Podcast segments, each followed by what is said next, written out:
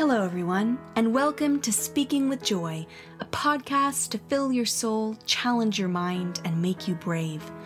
I'm your host, Joy Clarkson, and an evangelist for all things good, true, and beautiful.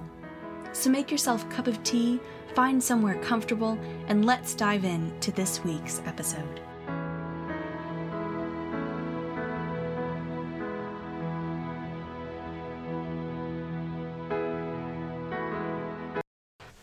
Hello, friends, and welcome back to Speaking with Joy.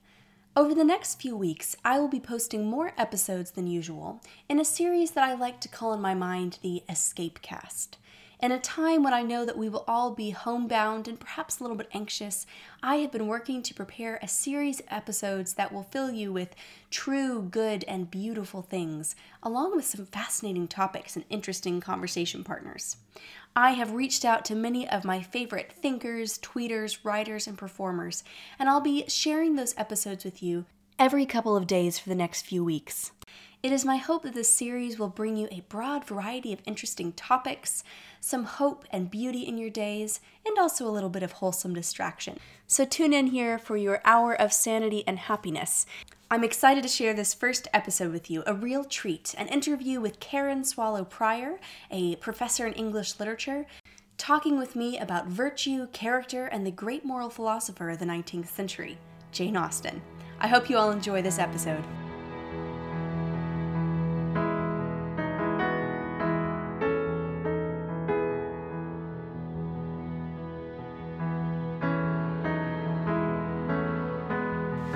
Hello, everyone, and welcome back to Speaking with Joy. It is me, your host, Joy Clarkson, talking to you from a very quiet St. Andrews in Scotland.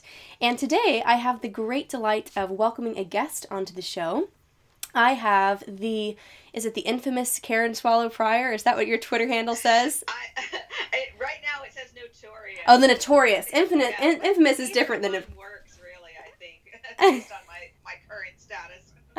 Oh, I'm so happy to have you on the show today. We are skyping during um, kind of where everyone is quarantined. All of our, all of, you're teaching at Liberty, and all of your classes. You're on spring break right now, right? We're on spring break, and I think uh, I think I, I I think I'm getting I'm getting text messages as we speak about updates of whether we're returning to campus or not. So I'm not too sure. Well, we're kind of in the same place, but um, I was.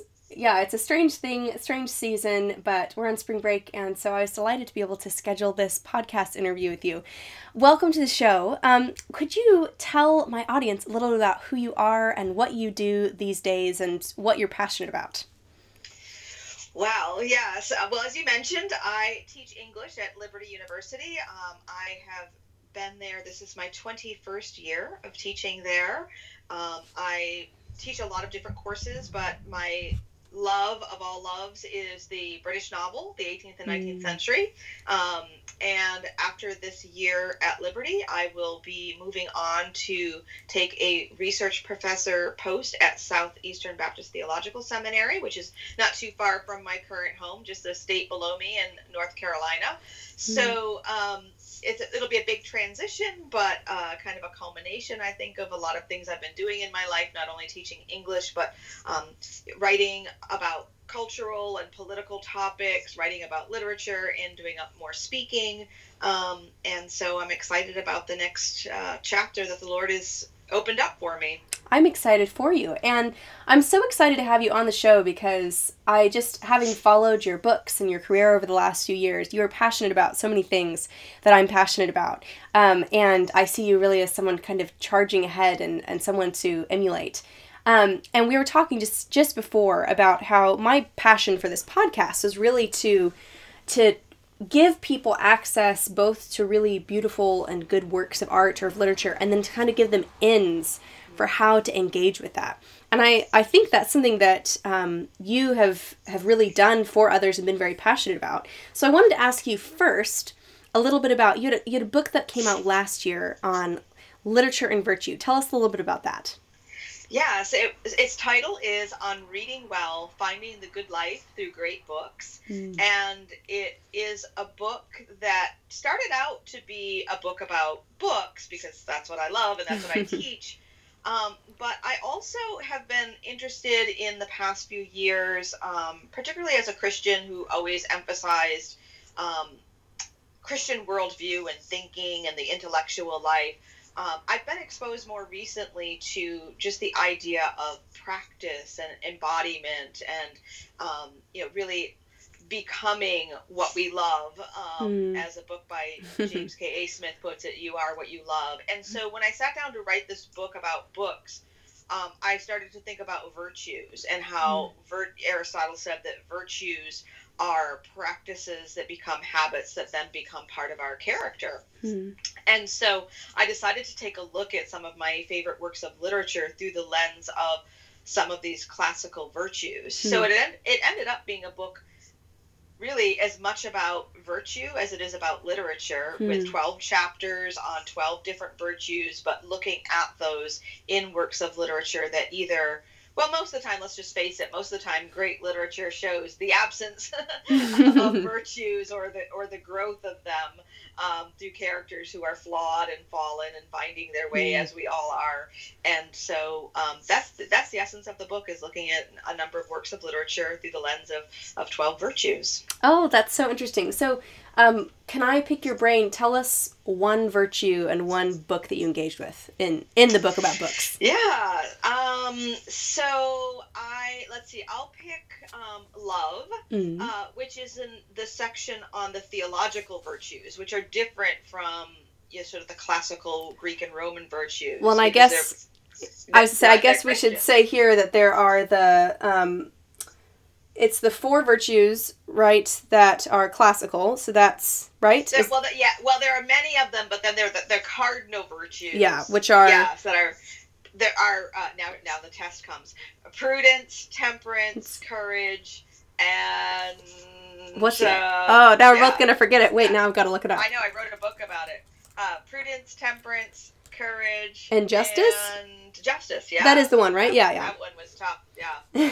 um, Perhaps and the toughest. yeah, because there are lots of different categories and different lists yeah, of, of, of virtues, like from the Greeks, from the Romans, and then the, the, theological ones are the great ones that we find in the Bible: faith, hope, and love. Hmm. Um, and they're different from the other virtues because there's a supernatural element hmm. to them. Like they are, their their origin is God, and he they he is the one who gives them to us. Hmm. So they're gifts, but we can also practice them and exercise them. Mm. And so my chapter on love um, talks about the different kinds of love in following C.S. Lewis and other mm. philosophers because unfortunately in English we use the word love and we use it to mean everything from marriage to familial love to sex and you know it, there are just many different meanings of that word and so then in that chapter I focus on agape love mm. which is brother, you know, it is godly love that we extend to um, the people around us. And the story that I use to illustrate that is Tolstoy's um, death of Ivan Ilyich, which hmm. is a devastating hmm. story of, you know, of the death of a man uh, who's lived his life really without that kind of love and mm. doesn't find it until he's on his deathbed. It's very, very moving, powerful mm. story, mm. Um, and one that teaches us a lot about agape love. I think. Hmm. Sounds like a lot of the ones you, a lot of the works you dealt with. In dealing with the virtue, you engage with works that show sometimes more than anything the lack of the virtue and what a what a an emptiness life has without these virtues especially with something like love which is like you said it comes from the nature of god i know aquinas talks about it being an infused virtue that you kind of can't have the virtue of love unless you're mm. connected to god and so right. in some ways the only way you can explain that is if you show show what life is without it exactly and it, it i think that's you know literature is good because it shows um, i mean it, it has a redemptive element to it but it also has the fall to mm. it hmm. and so oftentimes we have negative examples um, yeah. so for example in um, a Tale of Two Cities. Mm. that's a chapter, a book that I use to discuss the cardinal virtue of justice. And mm. if you know hmm. anything about that work, you know it is a world that's riddled with injustice. But from that world, we can get a picture of what real justice begins to look like. Hmm. It kind of taps into our desire for fullness or for goodness. Makes me think, I feel like in some ways I know more about faithfulness from Anna Karenina, which is really a story about Mm. unfaithfulness. Uh, yes. But you, yes, there's something about us that um, that sometimes needs to see the lack to create the desire for what would be fullness. Uh, how it must have been fun just to sit with those stories and to think through those virtues. Was it? What was it like to write that? Was it laborious? Was it easy? Was it fun? What was it? Oh no, that's a great question. I mean, I'm I'm someone who loves the reading and Mhm. researching process, and so I love that. But I also find the writing part kind of painful and hard. and so it it you know I sit down and, and you know I have stacks and stacks of books on virtue that I got because I Yeah. had virtue was new to me, and so I had to read moral philosophy and read these books of virtue uh, about virtue that I'd never read before, and then Hmm. revisit the classic works, and I could just get I would just be happy doing that, but I had a contract to produce a book, so at some point you know I've got to sit down and and take all those notes and all those ideas and put them together, and so. Um, it was so the, the research and reading uh, was fun and enjoyable uh, and then the first part of the writing and drafting is the laborious part for me. Yes. very painful and angsty. Um, Uh, and so you don't get over that? I'm hoping that at some point I get over that. I, I, I have not yet even, even even for short essays when i'm sitting down putting the words on the page i'm just like blah blah blah um, I only have fun in the last like five percent of it, which is when I'm, you know, finding a better word or rearranging a sentence. That's that's delightful to me, but it takes so much work to get there. I I feel the that's very um I feel the exact same way about writing. Like I love, you know, I my PhD has 5 chapters and I'm on I'm like grinding to the end of the fourth chapter because I love the part where you read all the books and you take all the notes and you make all the Yes, discovery. Yes. But it's just like the drafting and then it's and like you said it's also fun to like get to the point where it's all there and you're sculpting it and making it pretty and Yes, you know that's really satisfying but it's just the like getting the words on the page that um it- it's the is it the Hemingway is it Hemingway who says you just have to open a vein and I used to think that I used to think that meant being really emotional but now I realize it just means like all of your energy into this thing you know yes, that's exactly it. yeah no did you did you read like After Virtue for that was that one of your Yes, yeah. That I mean, I read that um, for the for the foundational research, and then uh, then on my, in my chapter on um, Jane Austen and persuasion. oh Um, 'Cause he just loved- on that heavily because yeah, because uh, MacIntyre loved Jane Austen for all the right reasons I know. He got he got her, and um, yeah yeah, I love I love that one of the greatest philosophers of our time has a huge intellectual crush on on Jane Austen, yes, which is um, completely right and and It good. shows how should- brilliant he is. Indeed, which leads us into um, another project that you've just done and part of the grander conversation we wanted to have today, which is that you're now coming out with kind of a series of books um, that are classics with introductions. So you're really kind of giving people the way into these books. So tell us about that project.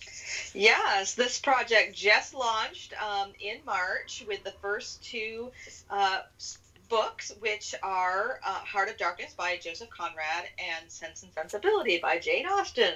Uh, a great pair if I ever saw one. No, I'm just kidding. um, they're, they're very opposite, but that's why I chose them together. Uh, but what the series is, uh, is it's published by B&H Publishers, a, a division of Lifeway. Mhm. And uh, I've taken books that I love Mhm. and that are also in the public domain because Mm. it's important that people know that these are um, these are the we can find guides and reflections oftentimes that are Mm. separate, Mm, um, but that we're a- we're actually republish the book itself. yeah. Um, and the volume includes an introduction that I've written that's pretty substantial.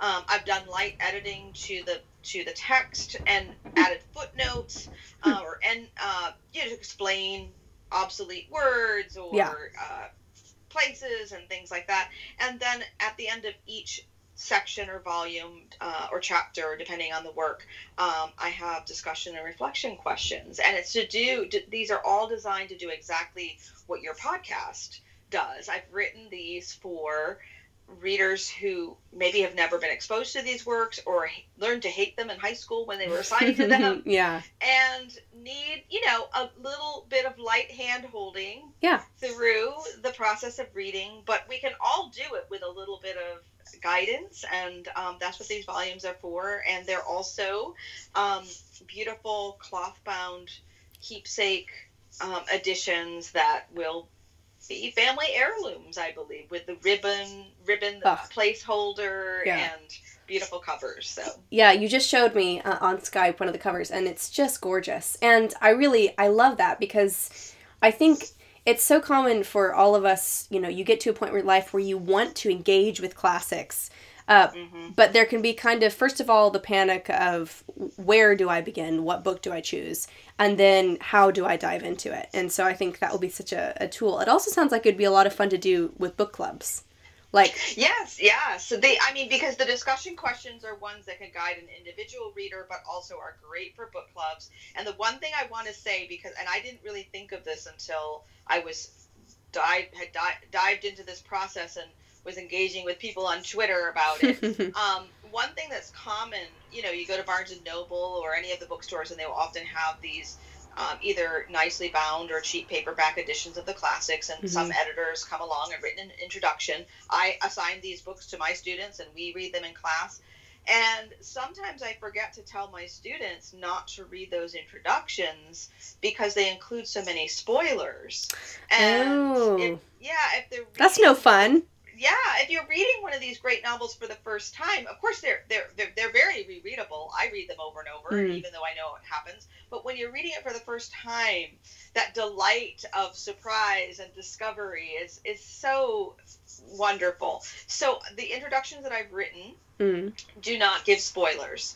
Um, but I, you know, I save the questions and the reflections for the major events of the story for the discussion questions after the, someone has read them. So I've written introductions that really are meant to introduce a reader, to equip a reader, give some kind of context and framework t- to go into the to the novel with, But not not cliff note not spoil it. Yeah. Yeah, yeah. Oh, that's wonderful. Okay, so uh, let's talk about one of those two books. I was um, I've read both, but I love one more than I love the other. If I'm honest.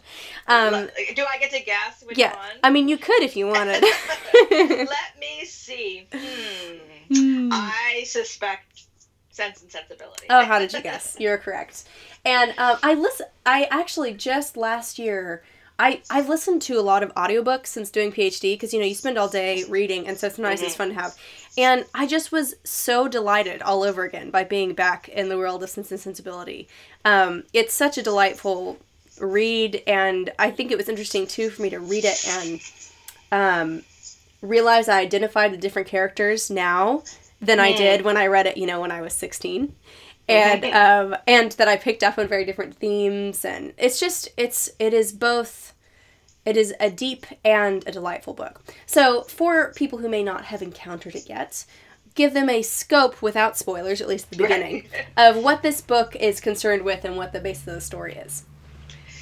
Yes, and I, I will avoid spoilers. Um, and one of the things I want to say, even before I talk about this book specifically, about all of Austen, Yes. I just I want, and maybe your audience already knows this, but I have to say it. Jane Austen is not chick lit. No. So uh, for anyone out there who has not read Austen because you think, oh, it's just love stories, it's just romance, it is the opposite. Yeah. Austen is a satirist. Yeah. Um, she's a comedian. She's hysterical. She's so She- funny. hysterical. And she's she's a moral ethicist. She's She a really moral is. philosopher. And so she is, of course, she's a woman writing in the 19th century, late 18th, early 19th century, and her world is domestic, and the, and marriage and love is her concern. But she's using what she knows, writing what she knows, to critique all of society around her. Hmm. And you can do a lot of crit- critique through these relationships. So I do want to say that Jane Austen is so much more than a love story. The love stories are the means to the end of moral philosophy. That's her her goal. Um, and Sense and Sensibility. Um, two sort of introductory things I'll say about that, and that is. Um, it's it's her earliest work, Hmm. so it's a little rougher. Hmm. You know, um, I don't think her art is as well developed as it is in her later works Hmm. and and so readers i think most readers will notice that and that's okay i mean they can kind of if you see something that you know think that maybe some of it's a little uneven Yeah. um, yeah that's fair enough the other thing is um, just as, to understand the words of the of the of the novel, um, sense and sensibility roughly correspond to the terms that we would use today, reason and emotion. Hmm. Um, and so you know it doesn't it doesn't take long into the book to figure out the two main characters elinor and marianne kind of align mm. one one relies heavily on reason the other heavily on emotion um,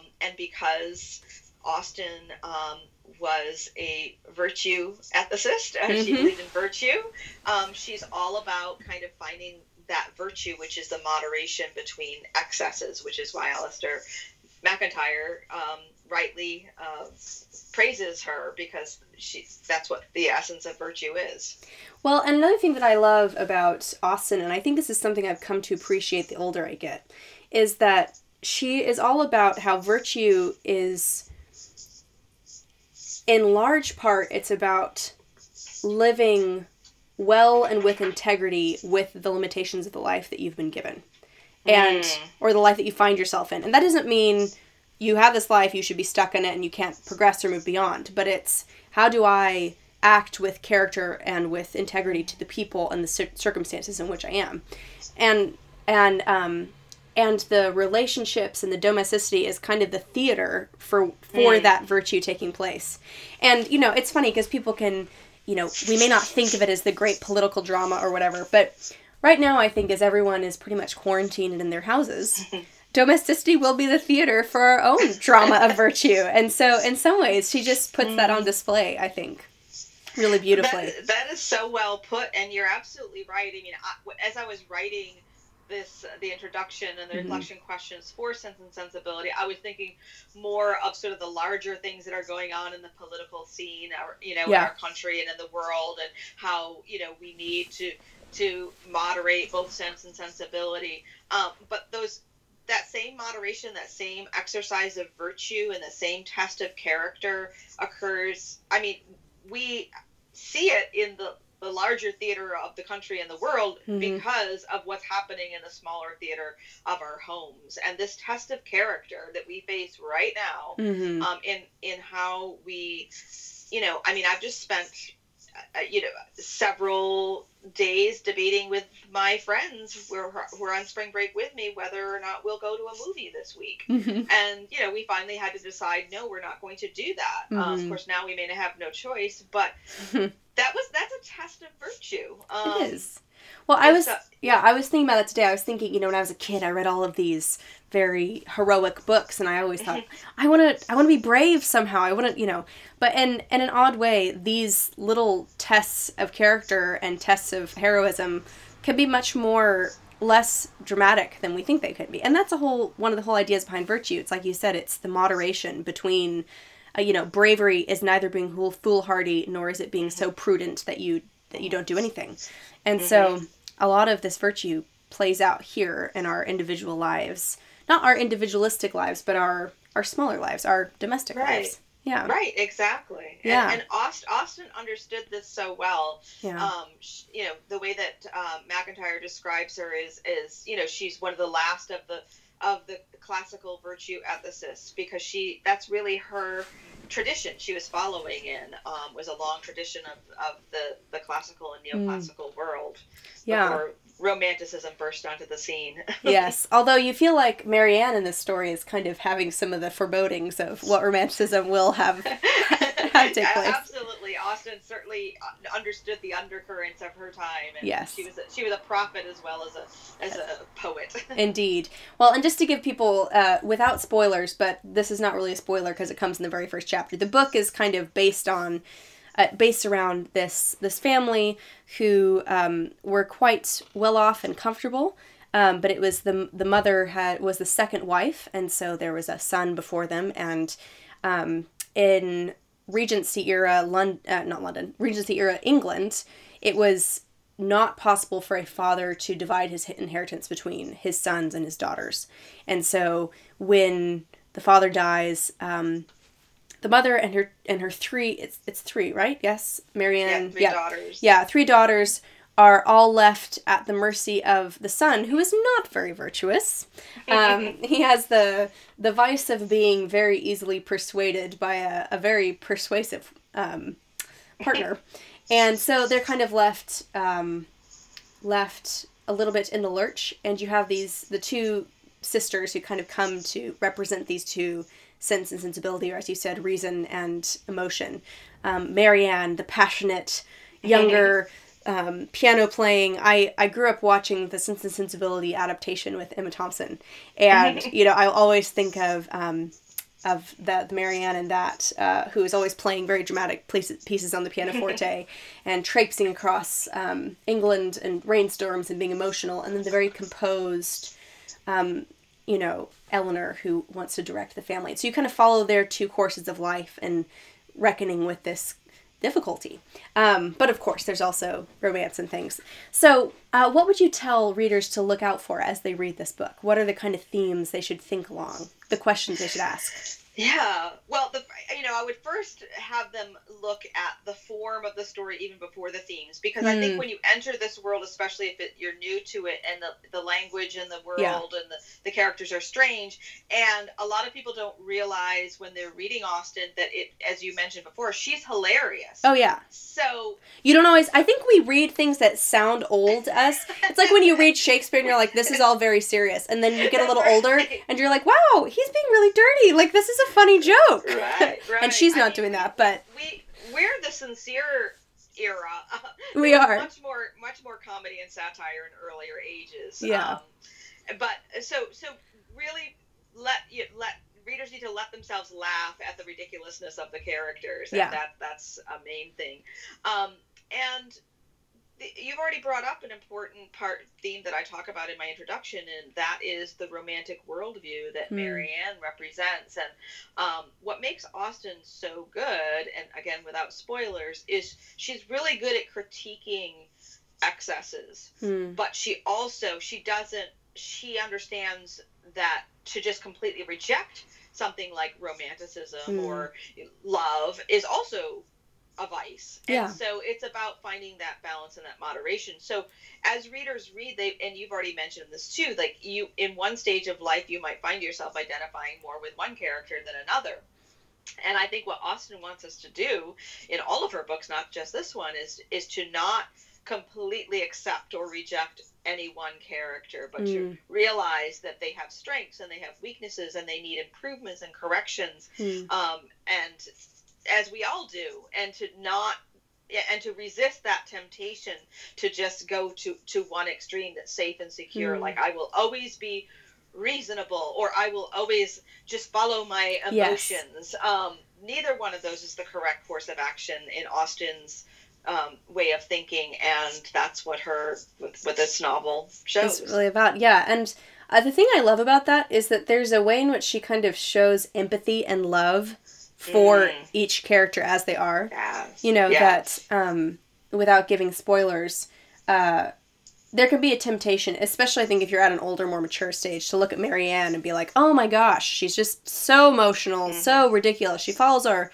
But then you you look at her and you, like you said, you realize that there is there is there's a reality in the desire for love. There's a reality and a desire for the release of strong, true, real emotions. Mm-hmm.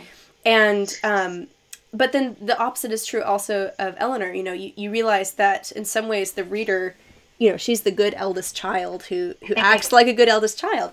But you realize that um, as a reader, if we're going to really love her, as as we would if we were really going to love uh, our dear eldest children friends, you you kind of have to let them not be the eldest child in some ways. And right, it's it's interesting how she doesn't let you think of one person as the heroine exactly. I mean, like obviously there right. there's a sense, but they're both growing. They're both growing towards each other. Do you think she favors sense or sensibility? Well, and I do talk about this in, in the introduction. I one of her biographers actually showing through her letters um, argues that Jane Austen I would saw herself more as a Marianne hmm. and her sister Cassandra as an Elinor, hmm. which is throws a little bit into the, of a wrench into the mix because the novel does seem to favor Elinor a little bit more, and so you think that that's probably you know where Jane Austen's own uh, you know, bias is. But I think she was she was correcting herself in writing mm. this story. She kind of knew her own tendencies and was making fun of herself more than Hmm. anyone else. And I think again, that's where the empathy comes from. But Hmm. that's that's where the great example for us, so that as readers we can see, oh, we can we need to know ourselves, Hmm. uh, just as the Greek philosophers said, um, in order to improve ourselves. We have to know who we are and, and know what our strengths and weaknesses are. And that really is a lot of Jane Austen, isn't it? Is it's a, a greater self knowledge of why we do the things we do, and Yeah. and coming to not hate those things about ourselves, but know how to work better within them and work Right. better with them. And and I've always held too. I I had a there was a discussion of there's a great project called the Character Project at Oxford that does discussions of things and they read books and they watch the film. And there was a, a lot of like really anti Marianne rhetoric going on. Hmm. And and as a recovering Marianne, I feel like I actually feel like in many ways Marianne actually helps Elinor in some ways grow as well. Um, She she absolutely does. Um, because yeah, Elinor that- that's the thing to look for. With, again, Yeah, without giving without giving spoilers. away. Right, right. El- Elinor, who is sort of the the exemplary character throughout, learns from Marianne and has to be a little bit like Marianne by the end in order to grow. Exactly. So it's so fun. So um, an interesting way to kind of uh, bring this discussion. I, I would love your final thoughts, but one question I want to know is: Do you have a favorite adaptation of Sense and Sensibility, or or are you Yeah. pro No, I- adaptation? I, definitely love the Ang Lee um, production with with Emma Thompson.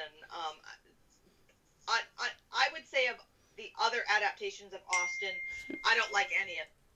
I think most of the film adaptations don't understand Austen, especially the ones about Pride and Prejudice. Mm, Um, maybe the BBC one gets it right, um, but it's just a little, you know, it's a little not so fresh today.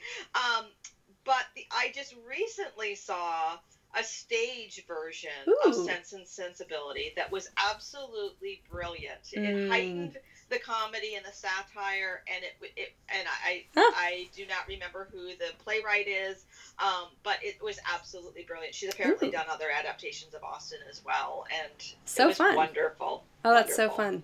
Yeah, I definitely, I definitely agree. I think part of the problem is we're we, like you said, we are the sincere generation, and so I think a lot of adaptations have a hard time laughing with Austen.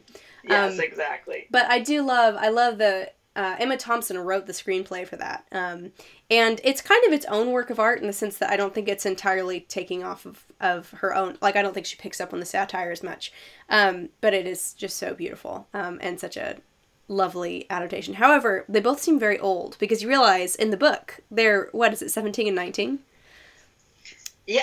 Yes. Yes. Exactly. and in, yeah. in the Emma- movie Emma you have a mature thirty five year old Emma Thompson, Yes, yes. which is a very different Uh, a different so, mood. so reading reading the book, I mean, that is definitely a, ver- a film version I recommend. Um, and even I don't even mind when people watch the film before reading Yeah. the book. I, I think that's fine. But it's it's helpful to just you know, and sometimes re- watching the film first can prepare you better for Yeah. um, a work like this. But then it's fun to pay attention to the differences. So. Absolutely. Yeah, Yeah. totally.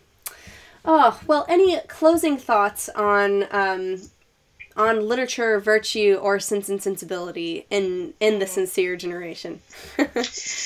Well, one thing I, I guess I would add about Sense and Sensibility, and really all of Austen that can throw modern readers off, but I think is also one of Austen's great gifts to us, is the emphasis in her world and in that world and in her books on family. Hmm. Um, so many of the decisions Yeah. that get made um, are very different and made in a different way or have different outcomes than we would think make sense because they're decisions that are made on the basis of family for good and ill. I mean, Hmm. sometimes sometimes the you know the the inheritance laws were bad for women and bad for Mhm. most people. Um, but on the other hand, the idea of, of considering the effects that your decision your decisions have on your entire family and your neighborhood Yeah. like that's something that we need a little bit more of today especially going back to this current moment with this pandemic um, Yeah. we need to make decisions that with a better understanding of how they affect our family and our neighbors and and austen understood that and that's something if you're rereading her work or reading for the first time, um, I, that, I think that's something to really pay close attention to. I think that's a really good point. And I think that often in our kind of more modern romances, we set mm-hmm. romances, if you want to call them that, but like stories about people coming together in marriage. We right. tend to set, we almost set um, this false dichotomy of doing things for your family or for your community or, or keeping the mind and following your heart. And mm-hmm. but the thing that's I think so compelling and truly countercultural about her, at least to us now, is the idea that really, if you are from an integrated community that is healthful and good, um, the love that will mm. nourish you will also, in some way, nourish the entire kind of yes. context that you come from. And likewise, that a love that will damage you will also damage your whole context. And right. yeah, and I think that's something that we have a really difficult time with as our culture. But as you said, I think there are ways in which life will push us to see that that's more true than we give it credit for. Exactly. Yeah, exactly. And you and you, and you, I don't have a sister. Yeah. Um, you do. I do. I know that that relationship is is really important to you, and mm. I, it blesses me just to watch it. um, and and Sense and Sensibility too. Another thing to pay attention. I mean, this is about two sisters. Yeah. And their relationship ends up really it is much more central yeah. than the love relationship. It's true. Um, yeah, that's something to pay attention to as well. That's that's so true. Um, in some ways, like yes, in some ways, um, not in some ways, it really is the central uh, relationship. And actually, I wonder sometimes if that's why it's one of my favorite Austen mm. novels, is because that that relationship between those two sisters really is so central and seeing how they help each other grow, how they have conflicts and forgive each other, how they how they misunderstand each other and draw out what is difficult but also what is mm-hmm. good, um, is so uh, beautiful and interesting and deep and um, and really you see Austen with no concern for modern um, you know readings from the Bechdel test passing it nonetheless. um, and no, it really is beautiful. Um, and I do love that about that. Because there, I mean, like, Pride and Prejudice also has sisterly relationships, of course, because it's about 5 mm-hmm. sisters. But there's something unique, I think, about mm-hmm. the Marianne Elinor relationship that's different. Right. Different right. than the others. Because there is a third sister, but she's off. You know, she's just not doesn't play as important a role. Yeah. This, these two sisters that that really is the center of the novel, and it is. Um, yeah. Oh, I know. And I remember, you know, thinking of film adaptations to that scene where she's nursing. Well, I won't give away, but there's a scene that's very, I always felt very, as a sister, very connected to because it is mm-hmm. such a, yeah, both in the book and, and also in the movies. So, yeah, no, it is a, it is a beautiful and worthwhile book that is both enjoyable and um, satisfying, but really will challenge you to think about becoming, becoming a good person um, at yes. its heart, that's really what it's about is is mm. growing um, in virtue. So, Karen, where can people find you and your thoughts? Where are you? Where where should they go to discover more of your thinking? Well, if, if they're in, they can go for the for the foundation, the basics to my website, mm-hmm. KarenSwallowPrior.com. Mm-hmm. But if they want to get the, the notorious part of me, they can uh, go to Twitter, where I'm far too active. KS P R I O R K S Prior. Uh-huh. Twitter uh, all the time. Too much time. Especially now that we're all uh, stuck at home, yes, right? exactly, exactly. I'm going to try to read even more, um, but uh, I'll be on Twitter too, I'm sure. I know, me too. I did just, I, I, my, the closest thing I got to panic buying was that I thought, this is a funny thing, but I really have read through most of the books that I have in my house, like the novels, because, uh, you know, I live overseas, and so I, I haven't traveled with tons and tons of books, so I went to my local bookshop and got a stack of five new novels because um, I thought if I'm gonna be stuck in my house for two weeks, I've got to have some pleasure reading. Heavenly. Heavenly indeed, and doing my part to keep local bookstores alive. Right. There you go. Oh well, thank you so much for coming on today, Karen. This has been so lovely, and um, I'm just. I hope people go and find your beautiful heirloom edition and also your many other interesting thoughts. Thanks so much for having me, Joy. All right, and thanks everyone for listening. I hope you will join me next week. If you enjoyed this episode, leave a rating and review on iTunes. Thanks, everybody.